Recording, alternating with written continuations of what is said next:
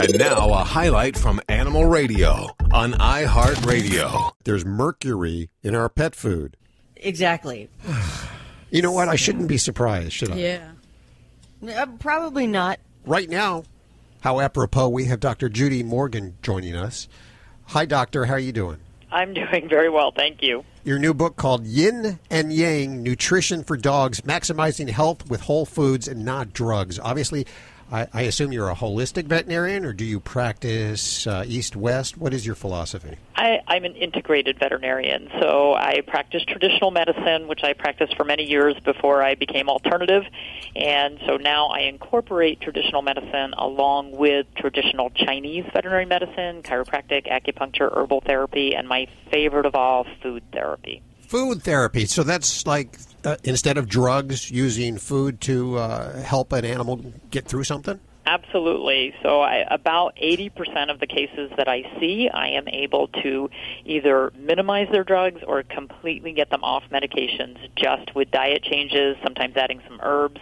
But, you know, really herbs are just another form of food. And food has amazing powers for healing. And they're often overlooked. Before we talk about some of the foods that you put together, can you tell us what's in our pet food that we buy on the shelves in stores? Oh, my goodness. There's so many things in the foods that we should be concerned about. So the FDA just a couple of weeks ago came out with a statement that said, pentobarbital in pet food, which is euthanasia solution, may be a bigger problem than they really realized. Really? Because we've known that pentobarbital is showing up in our pet food since the 1990s. And the reason that occurs is because FDA does not enforce their own law that states that only animals that have died by slaughter can be used for pet food.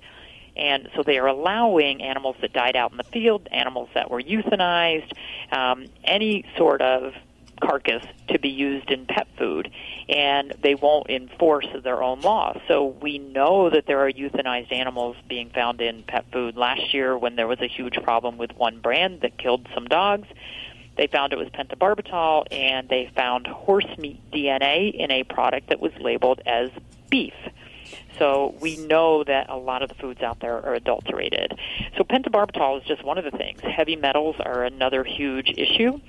And, you know, poor quality ingredients, many waste foods from the human food industry are going into pet food. So recycled oils,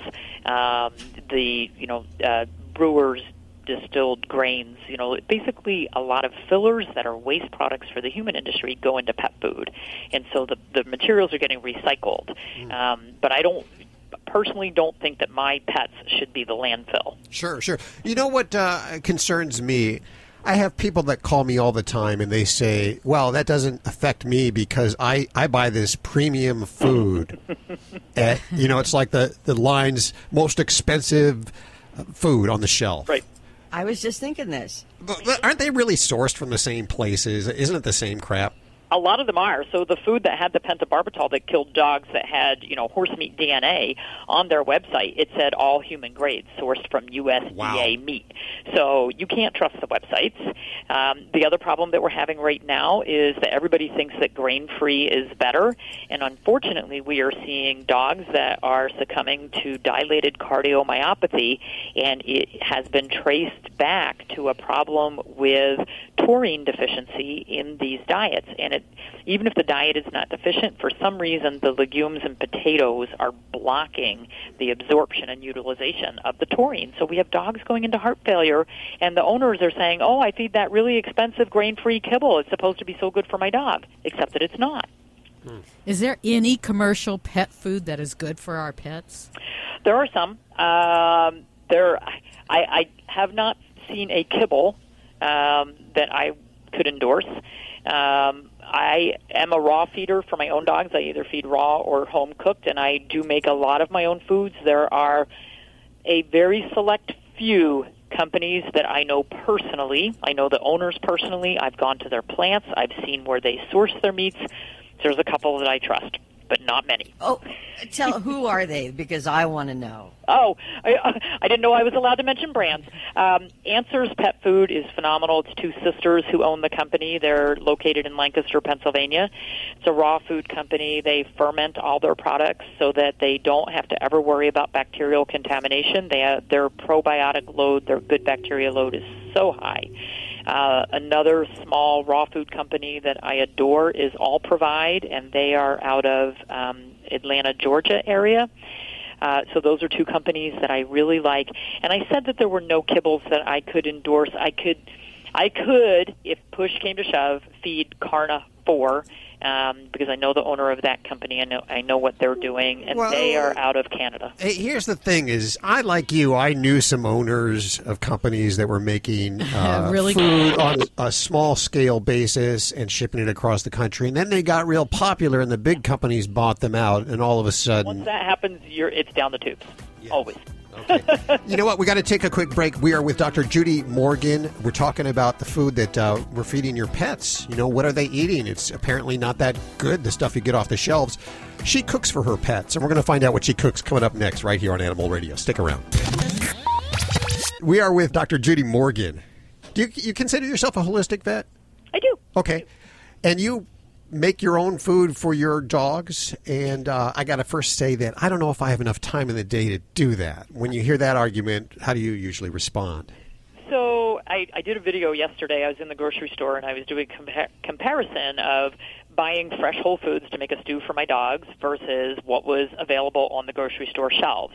And I was able to get enough whole foods to make about a 12-pound crock pot stew for my pets for less per pound than everything on the shelf except for the really bottom of the barrel stuff. So, and that's, you know, cheaper than the grocery store stuff, which we know is cheaper than what you're getting in the pet stores. So I took it home. I looked at the clock when I started chopping everything up and throwing it in the pot. It took me 30 minutes. So I had to go to the grocery store anyway. So 30 minutes to prep enough food for 12 pounds of food. Now, I happen to have 8 dogs in our house, so it's not going to last me that long. But for somebody with one dog or a couple of dogs, that could last you quite a while. Now, if I'm grinding raw food for my pets, and I want to have, we go through about 270 pounds of food per month for our dogs. So, you know, if I'm really in the zone, I will stand there and grind in, you know, hour to 2 hours, I can grind 120 pounds of food. So, you know, for me, it's like, well, Sunday afternoon, sure, my pets are worth that because then I know what they're eating.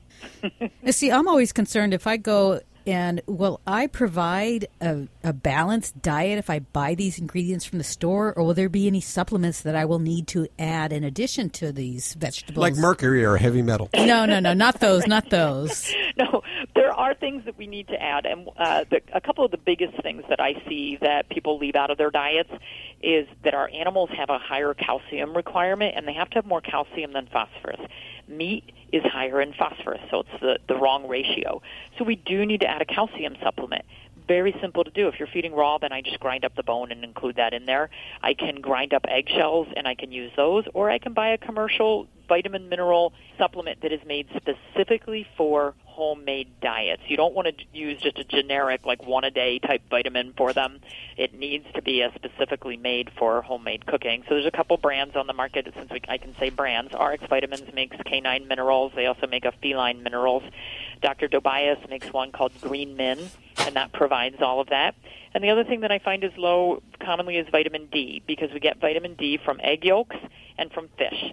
So if you're including egg yolks or fish in your diets, you're going to be fine. If not, then we've got to get a vitamin D supplement. They only need, so my dogs are about 20 pounds. They only need 100 units of vitamin D. Most supplements that we find over the counter are like 2,000, 5,000, 10,000. So you may have to get an animal-specific one to get a low enough dose. So 2 supplements I may need to put in there, but I'm to the point now where I can do my diets without even needing the supplements. I know what I need to put in there. But that's why we wrote the book, and the book has in there, it has about 60 recipes, and then it also has a chapter on what you need to do to get the diet balanced. It's a great book, by the way. Very well done. How are your pets' health? So I have a cat that's going to be 19 in February. I have one dog who will be 18 in February, two that are turning 17 this month. Another one that's 15, two 14-year-olds. My mom's standard schnauzer is 15. So we have tons of old animals. I do happen to have my old cat and one of my old dogs have lung cancer. But they were just diagnosed in the past month, and I figure if we got to 17 and 18 before we found something like that, I'm feeling pretty good. I'm sad that we found it, but and all of mine are rescue dogs that came with very poor health. So we've managed to turn them around and make huge differences in their lives just with diet. The book is called Yin and Yang Nutrition for Dogs Maximizing Health with Whole Foods and Not Drugs. And I have 5 copies to give away. Is that correct? No, make that 4, Hal. 3. 3 out. Wait, I got to put a stop to this. These are for the listeners, okay? We can all share one book. I can buy my own. I'll buy one. Okay. 1-866-405-8405 right now. And then, of course, you can head on over to Amazon and look it up and order it straight from Amazon if you want. Doctor, thank you so much for joining us today. Thank you very much. You're listening to Animal Radio. Visit us at animalradio.com or download the Animal Radio app for iPhone and Android.